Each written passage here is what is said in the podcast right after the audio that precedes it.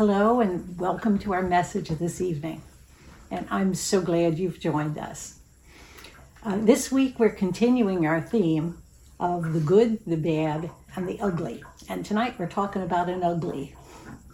These are the lessons from the kings and queens of Judah and Israel. So let's pray to begin. Dear Lord, we ask you to be with us this evening as we explore your word. Make it come alive to us. Help us to learn your ways and apply them in our lives. Anoint your word and help us to hear your message tonight. In Jesus' name, amen. So, last week we zeroed in on some kings, and this week we're going to be looking at some of the queens. And my topic tonight tells of Athaliah, the daughter of King Ahab and Queen Jezebel of Israel. And it's interesting to me that the leadership of the two kingdoms of Israel and Judah are very connected. The desire for power and control sometimes were major factors to the royal families. And in Athaliah's case, her marriage to Jehoram, son of King Jehoshaphat of Judah, leads to no good. Athaliah is married to Jehoram of Judah to seal a treaty between the kingdoms of Israel and Judah. And King Jehoshaphat, Jehoram's father, had been a good king and followed the Lord's commands. But this unholy alliance is a poor choice. Then his son Jehoram kills his six brothers to secure his kingship. That tells us a little bit about him. so, we find this account in 2 Kings, starting in chapter 8, verses 26. We're starting, oh, sorry, verse 16, we're starting with. So, Jehoram, now that's Athaliah's husband, son of King Jehoshaphat of Judah, began to rule over Judah in the fifth year of the reign of Joram, son of Ahab, king of Israel. Jehoram was 32 years old when he became king, and he reigned in Jerusalem eight years. But Jehoram followed the example of the kings of Israel and was as wicked as King Ahab, for he had married one of Ahab's daughters, Athaliah, our subject for tonight. So Jehoram did what was evil in the Lord's sight, but the Lord did not want to destroy Judah for he had promised his servant David that his descendants would continue to rule, shining like a lamp forever. So let's go on and take a closer look at the evil that transpires concerning Athaliah. And we could go in so many different directions here right now with so many characters, but tonight we're focusing on Athaliah. So God's promise is fulfilled that David's descendants will continue to rule Judah forever. Remember that Jesus is of the house and lineage of David, and God, as always, has a plan that will not be thwarted. So, continuing in 2 Kings 8, verse 24. When Jehoram died, he was buried with his ancestors in the city of David. Then his son, Asa, Ahaziah, became the next king. And Ahaziah is going to rule in Judah. So Ahaziah, in verse uh, 25, Ahaziah, son of Jehoram, began to rule over Judah in the twelfth year of the reign of Joram, son of Ahab, king of Israel. So Joram was Ahaziah's uncle. And Ahaziah was 22 years old when he became king, and he reigned in Judah, uh, in Jerusalem, one year. His mother was Athaliah, granddaughter of King Omri of Israel. And I'd like to note that Athaliah's grandfather, King Omri, did evil and is described as even more evil than any of the kings before him. So King Ahaziah got caught up in the aftermath of the Lord's promise to destroy Ahab's descendants after Naboth's murder. And we heard about this last week from uh, Sister Rachel in her message about Ahab. And Ahaziah killed was killed in addition to Ahab's family. So now back to Athaliah. and her stepping into the role of queen in Judah. This is 2 Kings 11, verse 1. When Athaliah, the mother of King Ahaziah of Judah, learned that her son was dead, so he was killed, she began to destroy the rest of the royal family.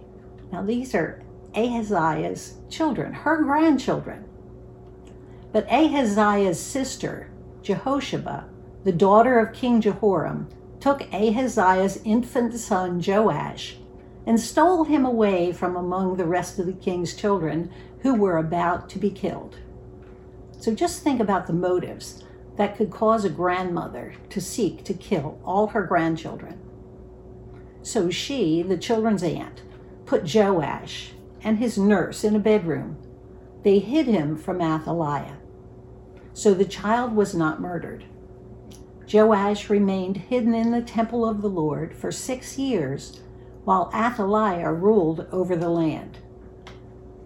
So after this six years passes, there's a revolt against Queen Athaliah. Now, she's the only queen, either in Israel or Judah, that reigns in her own right. And that reign is obtained illegally. Athaliah usurps the throne after her son dies and tries to break the chain of David's descendants ruling in Judah. She was messing with God's promise that David's descendants would rule forever. So let's go to 2 Kings 11, verse 4. There's a revolt against Athaliah. By this time, the priest had had enough of Athaliah's wickedness. So in the seventh year of Athaliah's reign, Jehoiada the priest summoned the commanders, the Carite mercenaries, and the palace guards to come to the temple of the Lord. He made a solemn pact with them and made them swear an oath of loyalty there in the Lord's temple. Then he showed them the king's son. Jehoiada then arranges a plan to keep the son, Joash, safe until he's crowned king. So 2 Kings 11, verse 12. Then Jehoiada brought out Joash, the king's son, placed the crown on his head, and presented him with a copy of God's laws. They anointed him and proclaimed him king, and everyone clapped, and their hands, uh, they clapped their hands and they shouted, Long live the king. So, how do you suppose Athaliah, who thinks all the king's sons, uh, Ahaziah's uh, children, were dead, here she hears all this noise? So when Athaliah heard the noise made by the palace guards and the people, she hurried to the Lord's temple to see what was happening. When she arrived, she saw the newly crowned king standing in his place of authority by the pillar, as was the custom at the times of coronation. The commanders and trumpeters were surrounding him, and people from all over the land were rejoicing and blowing trumpets. When Athaliah saw this, she tore her clothes in despair and shouted, Treason! Treason! Interesting that she would accuse them of treason. Verse 15 Then Jehoiada, the priest, ordered the commanders who were in charge of the troops take her to the soldiers in front of the temple and kill anyone who tries to rescue her for the priest had said she must not be killed in the temple of the Lord. So they seized her and led her out to the gate where horses enter the palace grounds, and she was killed there. And verse 17 Then Jehoiada made a covenant between the Lord and the king and the people that they would be the Lord's people. He also made a covenant between the king and the people and in 2 Kings 11:20. So all the people of the land rejoiced, and the city was peaceful because Athaliah had been killed at the king's palace. So her reign had come to an abrupt end. And despite her efforts to wipe out all the heirs to the throne, God preserved Joash. And it's interesting. Uh, 2 Kings 12, verse 1 Joash began to rule over Judah in the seventh year of King Jehu's reign in Israel, and he reigned in Jerusalem for 40 years. So that was a longer reign. His mother was Zibiah from Beersheba. All his life, Joash did what was pleasing in the Lord's sight. Okay, and why would he do what's pleasing? Because Jehoiada the priest instructed him. Although Joash's reign had some issues regarding the practices in the temple, it's recorded that he strove to please the Lord all his life. And God fulfilled his promise by restoring a rightful king in Judah of the lineage of David.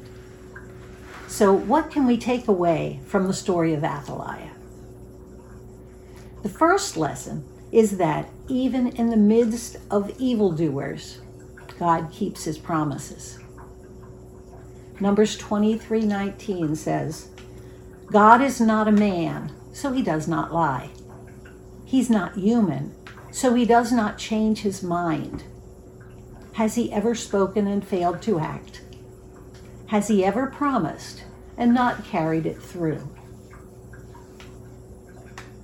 In 2 Samuel 7 11b through 16, the prophet Nathan tells David, Furthermore, the Lord declares that he will make a house for you, a dynasty of kings. For when you die and are buried with your ancestors, I will raise up one of your descendants, your own offspring, and I will make his kingdom strong. He is the one who will build a house, a temple for my name, Solomon. And I will secure his royal throne forever. I will be his father, and he will be my son. If he sins, I will correct and discipline him with the rod, like any father would do. But my favor will not be taken from him, as I took it from Saul, whom I removed from your sight. Your house and your kingdom will continue before me for all time, and your throne will be secure forever. God did not allow his promise to be violated. The story of Athaliah emphasizes the certainty of God's promises, both in the negative and the positive. If we set out to prove that God's promises do not matter, as Athaliah did, we're going to be sorely disappointed. God will not change his mind. But also in the positive sense, we can rely on all God's promises that he has stated in his word. Samuel 22:31 and David says, God's way is perfect. All the Lord's promises prove true. He's a shield for all who look to him for protection. And then a second takeaway. The account of Athaliah's life also teaches us that Living to please self leads to destruction. The desire for power and prestige are in direct opposition to the life of humility that we as Christians are to live. Putting anything ahead of God is idolatry. In Romans 8 1 through 3, Paul instructed we who are strong must be considerate of those who are sensitive about things like this. We must not just please ourselves. I think that's that's the whole point. We must just not just please ourselves. We should help others do what is right and build them up in the Lord. For even Christ didn't live to please himself. And then another takeaway Number three, we must watch the company we keep. Jehoram's marriage to Athaliah, Ahab's daughter, was an indication that he was open to follow the evil ways of Ahab, king of Israel. And then with Ahaziah, the company you keep matters. Ahaziah received the same uh, treatment as the descendants of Ahab simply because he was with them. You could call it guilt by association.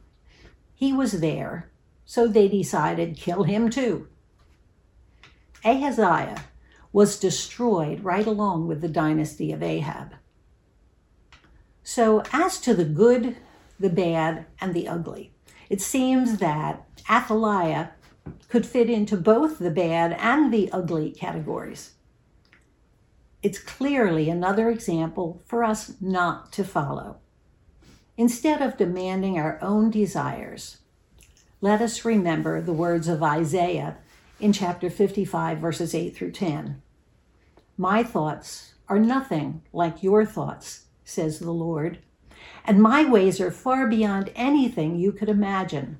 For just as the heavens are higher than the earth, so my ways are higher than your ways, and my thoughts higher than your thoughts. Okay, let's pray. Dear Lord Jesus, we worship and praise you for your excellent greatness. You alone know what is best for each one of us. Help us to trust you and allow you to lead us through this life. Keep us from the evil that exists in this world and direct our paths. In Jesus' name, amen. And thank you for turning into tuning in tonight. And I hope you'll join us tomorrow night for Friday night with friends and have a nice evening.